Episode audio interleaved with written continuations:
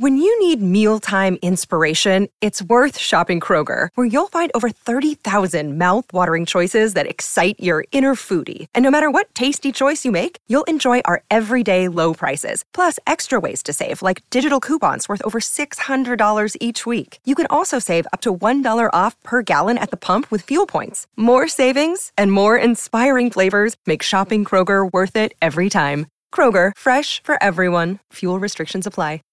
I've never been this nervous in my life. Greetings from Longtime No See the podcast. Every week, we'll be inviting two blindfolded comedians to answer a series of questions about their careers, lives, and opinions. Now, let's remove those blindfolds and start the show. Hi. What would your opening line with your celebrity crush be? Loved you in Harry Potter. Worst date you've been on? A man bit my neck mole off once. You did what? A man bit my neck mole off. Oh my god, Jack almost fell off his chair. Be sure to follow and subscribe to the podcast. So, you want to be a rock and roll star? No? Well, how about a podcast star? Well, as it turns out, there's a new all in one platform just for you. It's called Anchor, and it's the easiest way to make a podcast. And check this out it's free. There's creation tools that allow you to record and edit your podcast right from your phone or computer, and then Anchor will distribute the podcast for you so it can be heard on Spotify and Apple Podcast and, you know, everywhere else in, uh, in podcast land. And what's even better, you can actually make money from your podcast. Go figure. Uh, no minimum listenership on that. It's everything you need to make a podcast in one place. So go ahead. Download the free Anchor app right now or go to anchor.fm to get started. So, what are you waiting for? Podcast stardom is within your reach. Hey, I'm Jen and I love horror movies. I'm Mikey. I'm dead inside and I also love horror movies. and we really like to torture our friend Todd because he hates horror movies. That I do. And that's why they call me the horror virgin. That's the only reason we call him that. That's I'm not- no it's- other reasons at all. None Oh, at all. blanky. Whatever.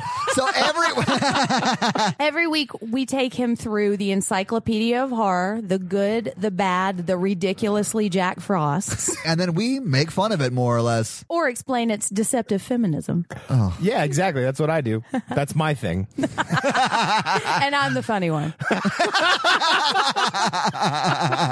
Our episodes drop on Monday, so check us out.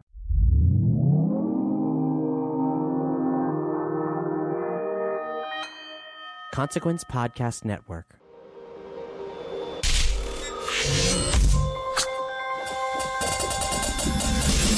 Welcome to another edition of Kyle Meredith with the interview series presented by WFPK at WFPK.org, Consequence of Sound, and the Consequence Podcast Network. Thank you so much for checking out the series today. Thanks again to all the subscribers who keep up with all of the episodes. We do produce uh, new interviews every Monday, Wednesday, and Friday. Uh, I always love hearing from you all. Thank you for the comments that you leave in the various places, uh, whether that's in, uh, in in podcast land, like on uh, iTunes and Apple Podcasts. Which, by the way, you leave comments there. It really helps out the series. Uh, I also read all the ones who come in through the YouTube channel as well, and you can listen on Spotify if you're not a subscriber. Uh, any of those places or wherever you get your podcast from, uh, please take a moment to hit that subscribe button so you can keep up with the series, keep up with all of your favorite artists. I'm Kyle Meredith. Today, I'm talking with the Psychedelic Furs. Founding member Tim Butler jumps on the phone to talk about the band's first brand new album since 1991's World Outside. That's right, they've returned in 2020 with Made of Rain. We're going to get into the uh, the ins and outs, why exactly there is so much space between the albums, the idea of picking up new fans as well as to catering to old fans. In fact, it's a really interesting uh, cyclical moment here. You know, when we talk about, you know, are they trying to look back at any of their previous eras for the sound? He says we're actually looking at bands and being influenced by bands that were influenced by us. So that's a really interesting moment coming up in this interview. There's also more band input than they've ever had, or at least that they've had in a very long time that went into this album. That also includes uh, one of the co-producers, Richard Fortus. Now, you'll know that name. He stretches far back, at least as the Love Spit Love albums. Uh, as a longtime fan, Tim's going to tell us he was the perfect person to pick to help helm this record. There's a lot of alliteration in that sentence right there. Curiously, there's also some inspiration taken from uh, David Essex. And considering that era right there, we're also going to roll the clocks back to 1980 because it was 40 years ago this year. In fact, 40 years ago this month, that the Psychedelic Furs released their debut album, the self titled LP. I get to hear all about that, sort of helping to create post punk, coming out of the punk movement, and being in a six piece band with saxophone. Now, that wasn't an instrument that was completely obscure at that time. There were still plenty of bands doing that, even looking at something like the E Street Band in a very different type of rock genre. But coming out of the punk world and not being ska, well, it helped define their sound anyway. So we're going to get into that as well. So let's jump into this, talking about the record Made of Rain. It's Kyle Meredith with the Psychedelic Furs. Hey, Kyle, how you doing? Well, man, I, I can't believe I'm saying it, but uh, the Psychedelic Furs are back. We've waited so long, a long, long time, uh, with this excellent new record, Made of Rain. Congratulations on this. Thank you. It's, it's good to finally have it, you know, coming out and together and everything. You know, it's been it's been a while. We've been working on it, you know, bit by bit for quite a few years. When did you start working on this? Because you know, it's as the story goes now, it's almost been 30 since the last record, and of course there was a time in the in there that you weren't a band and then got back on the live circuit. When did you first start talking about making a new record? Probably early the early 2000s. You know, shortly after we'd uh, got back together, but we, we were a bit tentative about it because we wanted to make sure, you know, that we still had the uh, the chemistry and uh, things to say, music to, to make that would that stand up to our past catalogue. And that's a long gestation period. I mean, was the entire time was it a meticulous process? No, it's a long period because we, I mean, as I said, we wanted to make sure that you know all the songs were what we considered good enough to be on the on the Eighth Furs album, and there was no pressure. And you know, we had taken the break in the the nineties because we sort of got sick and tired of the, I guess, the pressure of uh, you know album tour, rehearse, write new songs, album tour, you know, from record companies. So we were still a bit sort of shy about, you know, committing to a time frame or, you know, to that sort of thing. So, I mean, it took a, I mean, one of the oldest songs on the album, I guess, is Wrong Train, which was written in, I guess, 2004. Wow. Four or five. But, but uh, actually, what's strange. We had a lot of songs, but most of the songs on the the album came together, I guess, in the last you know six months before we started recording. It's funny how that happens. You know, finally when you you know yeah, it's time. Well, yeah, which is great because I mean, I, I, yeah, I guess the time was right. I mean, it's great as well because everything sounds up fresh and I mean, still fresh to us. When we go out and play it live, it's going to be you know we're just getting excited about doing that. Well, there's obviously magic that happens when you all write together. Uh, you know, something quite it sounds quite natural. But when you're putting together a record, and especially one that uh, you know does come so far after the last one, do you find that there is an era in their past that you want to touch on? Yeah, we we, we have to. Keep, I mean, of course, keep our own sound, but we also, you know, you, you have to show that you're not, you know, just a bunch of old geezers, you know, retreading your heyday. So, I mean, you listen to what's the music that's going on around you, and you are sort of influenced by it. Which I mean, you'd have to be deaf not to be influenced, you know, over the years by different music. So it's, we we sort of take in, I guess, inspiration from bands that have been inspired by us in the past. So it's, it's a sort of a, a circular thing. Very cyclical like that. It's really interesting. I, I mean, music comes in waves and cycles. Things come and go and everything, but but like post punk is having uh, another moment in the sun right now. So it's interesting that this does arrive during this time because I don't think it could have been better timed. It's strange in the in the nineties. Bands were you know grunge bands, and they were putting down put down bands from the the eighties. You know, and now it seems like those those bands are sort of forgotten. As you heard now, it's more of like a the '80s sound is uh, is back. But and to be fair, by the way, this record, Made of Rain, sounds vital. It sounds present. It sounds relevant. It, you know, I even reading some of the comments as the Furs single comes out with "Don't Believe." I think that surprised a lot of people. You know, because bands do come back after a lot of years, and that's not always the case. You know, that that whether or not it's good, and and putting that aside, it doesn't always sound like now.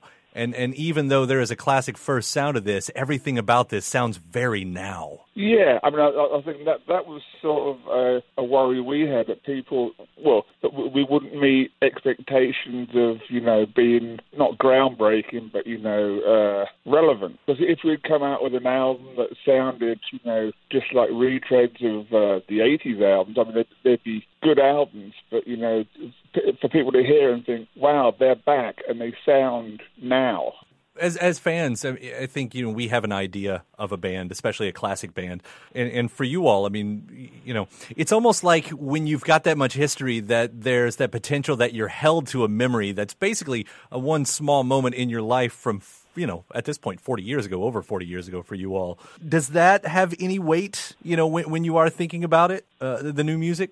Yeah i mean we have an idea of what our uh, you know, original fans expect, but we also have an ear to, I think, what is, I mean, younger fans who, you know, really don't really know the Furs, have just heard, you know, uh, from other people about them and sort of seen, you know, new, new bands saying their influences and the Psychedelic Furs. So we have to, I guess, impress them. But I, I don't think they'd be impressed if we just came back with, you know, something sounding like us in the 80s. So it's a sort of, it's, uh, it's a, like a bit of a tightrope walk to uh, to do an album that us, but you know, is going to appeal to people now. Well, let's let's hear about some of the ins and outs of this too, because I think I read somewhere that this one is maybe more of a band effort that some in the past have had, and and if that's the case, what was the process this time around? Was it any different than the past? Yeah, I mean, for the last few, I guess, for the last four, I mean, the last four Furs albums, it was pretty much, you know, songwriting was uh, uh, Richard, myself, and uh, John Ashton, who'd, you know, trade, uh, you know, demo tapes and stuff. But on this album, we had everybody, you know, like Rich, the new guitar player, and Paul uh, Garisto was uh, sent some uh, ideas in, and so there's a lot more people having input, which made it easier. Uh, we had more things to choose from, you know. Which I mean, for Richard, you send him an idea, if he doesn't have a, if it doesn't immediately get him to think the lyrical idea or put him in a in a certain frame of mind, then you know it's shelved for later. Not that he won't come back to it, but you know he's very much into if he something grabs him immediately, you know he he he can write the lyrics in really short time. And, and, and using, I mean, you all used other family members. I mean, Richard Fortus, I, I, think, is you know one of the co-producers on this record, which of course goes back to also Love Spit Love.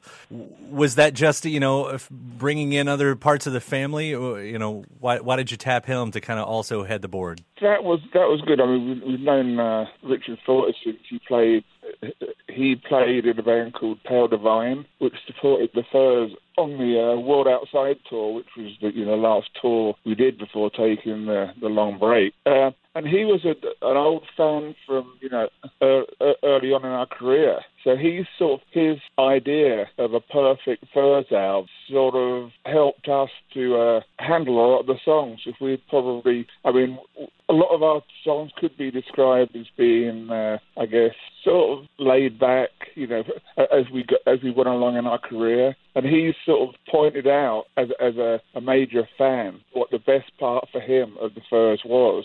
And so that, and that's how, and he even played guitar on a couple of tracks. So it sort of helped us to, to, to remember what we were originally about and what our original, you know, sound was.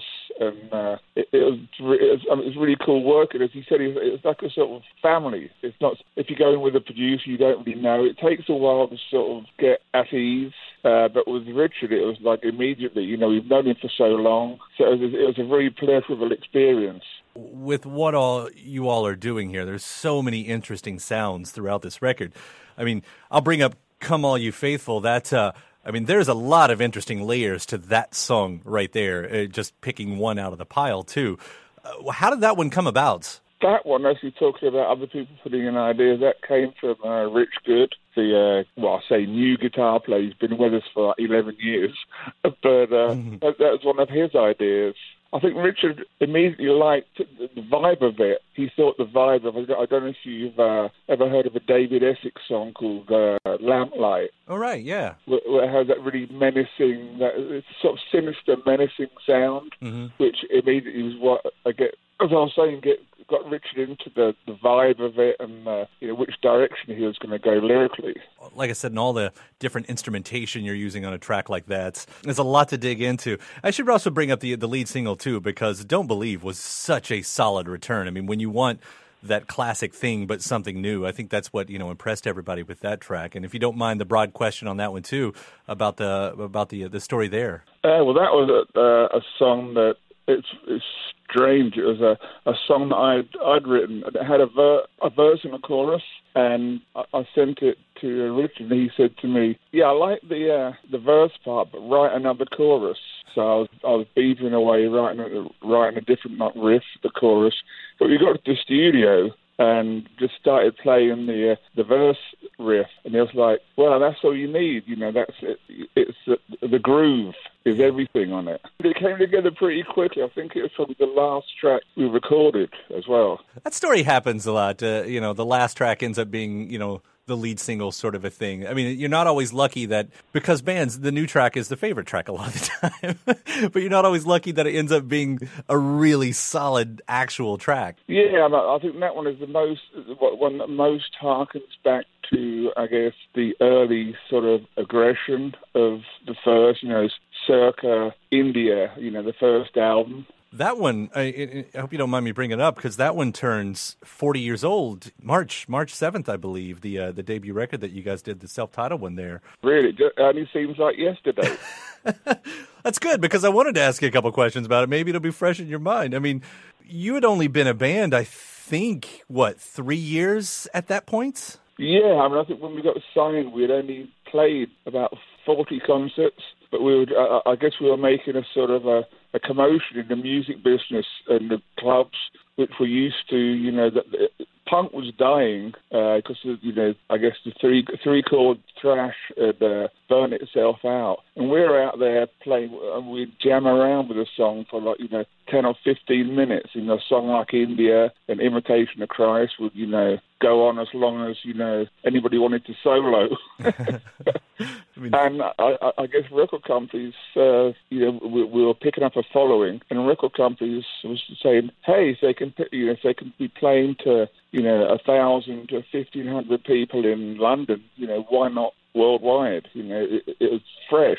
But just you know, seeing that timeline. I mean, you went from not knowing how to play any instruments a few years before, as the band started, to being very seasoned in a very short time. I mean, what do you attribute that to? Uh, a lot of rehearsals. we'd rehearse, we'd we'd jam in, you know, my uh, my parents' front room, or you know, when they threw us out because we were too loud, we'd do rehearsals without any gigs. We'd just go in and rehearse, you know, just just to have fun. You know, you were a little, you know, punk might have been dying, but you know, having been a little bit influenced by that, the saxophone I think is what always caught my ear about that time because saxophone definitely wasn't common in punk, although it was coming up in, in ska and and sounds like that.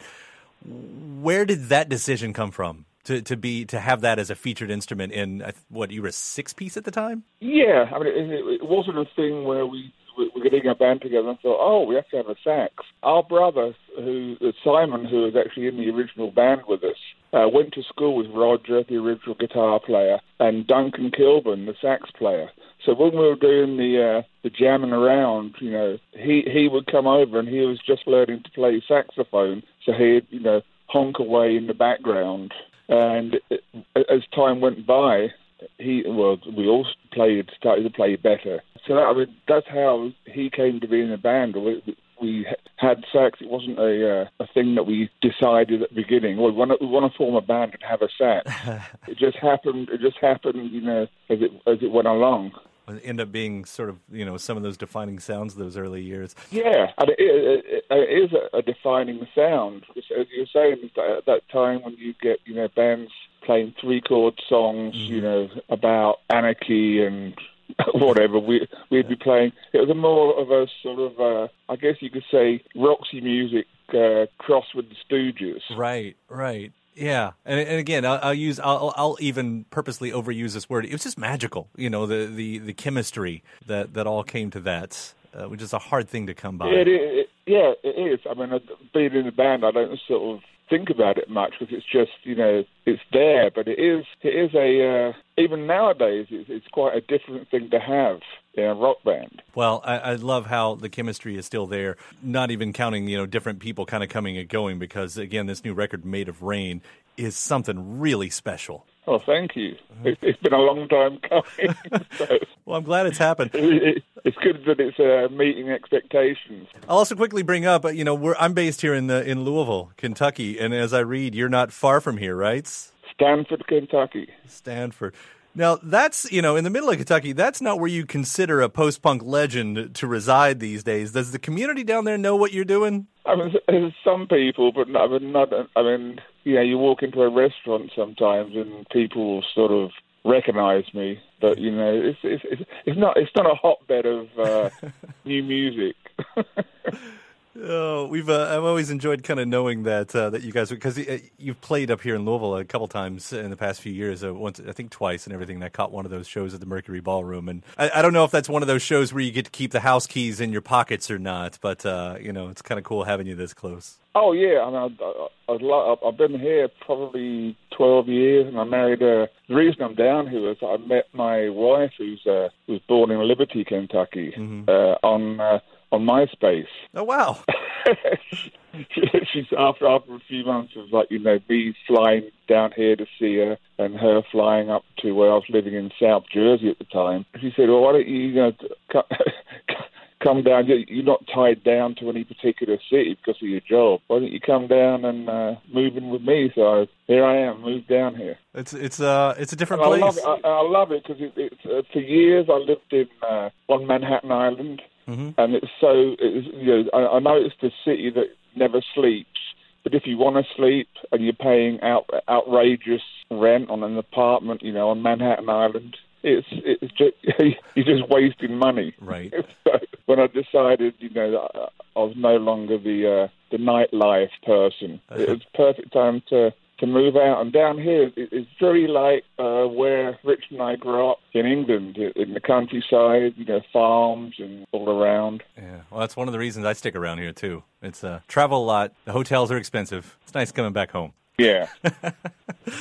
no place like home. Yeah, Tim, it's been such a pleasure and really an honor to talk to you. Thank you so much for taking the time today. The new Psychedelic Furs uh, m- album, Made of Rain, I-, I love it. So I'm absolutely so happy that you guys are uh, are still doing this after all this time. Well, thank you, and it makes it to hear that makes it worthwhile having done it. it was a pleasure talking to you. Uh, take care, man. Thanks, Kyle. You too. All right, bye. Bye. Ah, huge thing. Tim Butler. The Psychedelic Furs, the new record, is called Made of Rain. And thanks to you for checking out the episode. Again, if you're not already a subscriber, uh, I do hope you do that before you get out of here, especially if you enjoyed listening to what you just heard. We do that multiple times a week, so you might as well jump on board. iTunes, Apple Podcasts, Spotify, YouTube, Podchaser, Acast, Stitcher, NPR.org, wherever you get your podcast from. You can type in Kyle Meredith with, and that's where you'll find us. After that, head to WFPK.org. And that's where I do show Monday through Friday at 6 p.m. Eastern. It's an hour full of song premieres and music news, anniversary spins, and bonus interviews. Again, that's WFPK.org.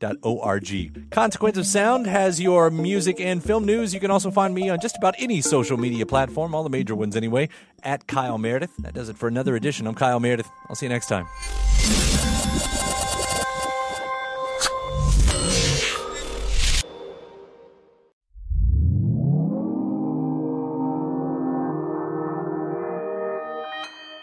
Consequence Podcast Network. It's easy to hear your favorite artist on WFPK from wherever you are. Listen on your smart speaker, live stream from our website at WFPK.org from Louisville Public Media. When you need mealtime inspiration, it's worth shopping Kroger, where you'll find over 30,000 mouthwatering choices that excite your inner foodie. And no matter what tasty choice you make, you'll enjoy our everyday low prices, plus extra ways to save, like digital coupons worth over $600 each week. You can also save up to $1 off per gallon at the pump with fuel points. More savings and more inspiring flavors make shopping Kroger worth it every time. Kroger, fresh for everyone. Fuel restrictions apply. When you need mealtime inspiration, it's worth shopping Kroger, where you'll find over 30,000 mouthwatering choices that excite your inner foodie. And no matter what tasty choice you make, you'll enjoy our everyday low prices, plus extra ways to save, like digital coupons worth over $600 each week. You can also save up to $1 off per gallon at the pump with fuel points. More savings and more inspiring flavors make shopping Kroger worth it every time. Kroger, fresh for everyone. Fuel restrictions apply.